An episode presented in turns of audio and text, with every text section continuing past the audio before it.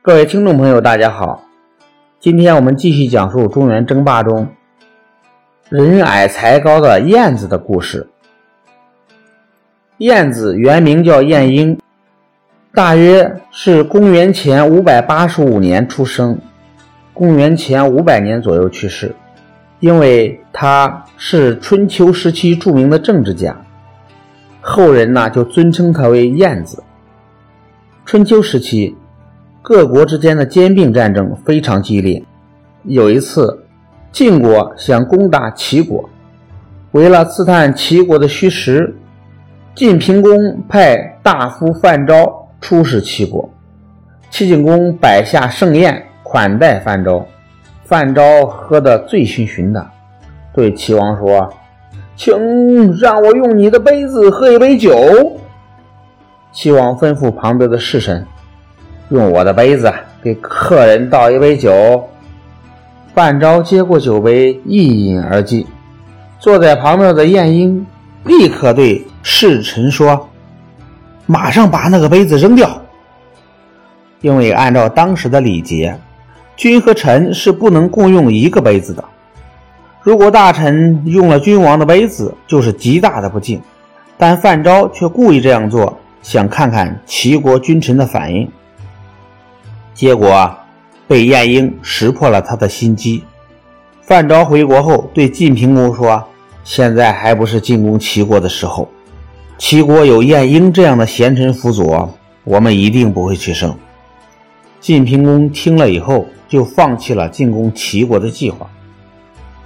齐景公手下有三个勇士：田开疆、古叶子和公孙捷。这三人结拜为兄弟，仗着立过大功，在齐国飞扬跋扈、胡作非为。晏婴决定设计除掉他们。有一次，鲁国国君鲁昭公和大夫叔孙到了齐国。齐景公设宴招待，晏婴和田开疆等三人在一旁陪坐。齐景公对鲁昭公说：“我的桃园里种了一棵长寿金桃树，结了几个桃子，请您品尝品尝。”晏婴一听，自告奋勇地前去摘桃。过了一会儿，晏婴端着盛着桃子的盘子走了上来。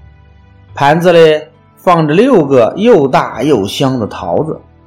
晏婴对齐景公说：“我只摘了六个熟的桃子，别的还没熟，请您和贵客尝尝。”鲁昭公和齐景公各吃了一个桃子。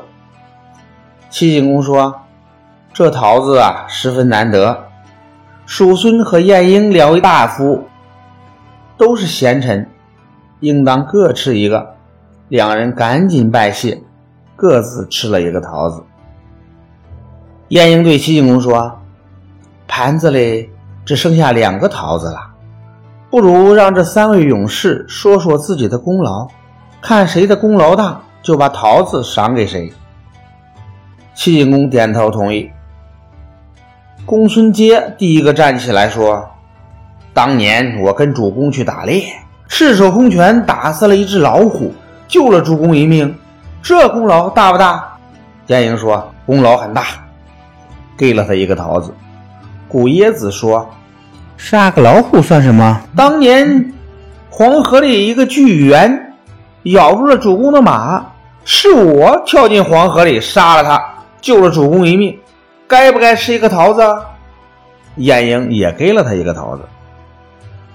田开疆说。我领兵打仗，为齐国开疆扩土，功劳大不大？晏婴说：“田将军功劳很大，可是已经没有桃子了，怎么办呢？”田开疆气愤地说：“我立了那么大的功劳，居然连一个桃子都吃不到，我还有什么脸面活在世上？”说完，拔剑自杀了。公孙捷大吃一惊，说道。我的功劳没有田将军大，却吃了一个桃子，我也没有脸面活在世上了。说完也自杀了。古椰子一看，说：“我们三人是结拜兄弟，他们死了，我活着还有什么意思？也拔剑自尽了。从此之后，齐国太平了很多。这就是著名的二桃杀三士的故事。有一次啊，齐景公派晏婴出使楚国，当时楚国强大，齐国弱小。楚王得知晏婴的身材矮小，决定戏弄戏弄他。晏婴来到楚国的都城下，楚王对他说：“你们齐国没人了吗？”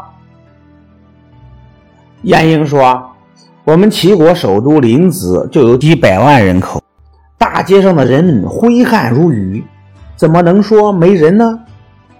楚王说。那齐王为什么派你这个矮子来出使我国？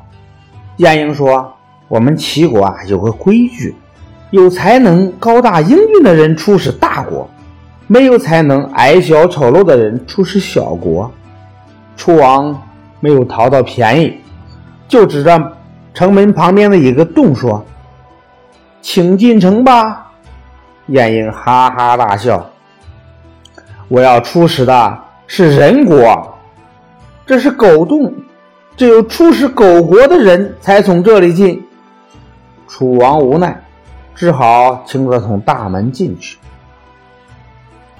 楚王设宴招待晏婴，这时几个武士押着一个罪犯从旁边经过。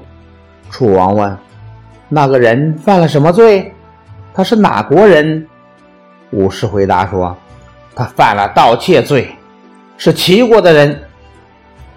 楚王扭头问晏婴：“你们齐国人都是小偷吗？”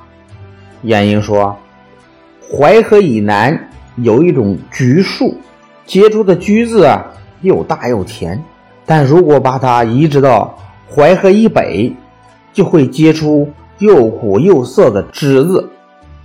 这是水土的原因呀。”齐国人在齐国能安居乐业，到了楚国却成了小偷，一定是受到了楚国水土风俗的影响。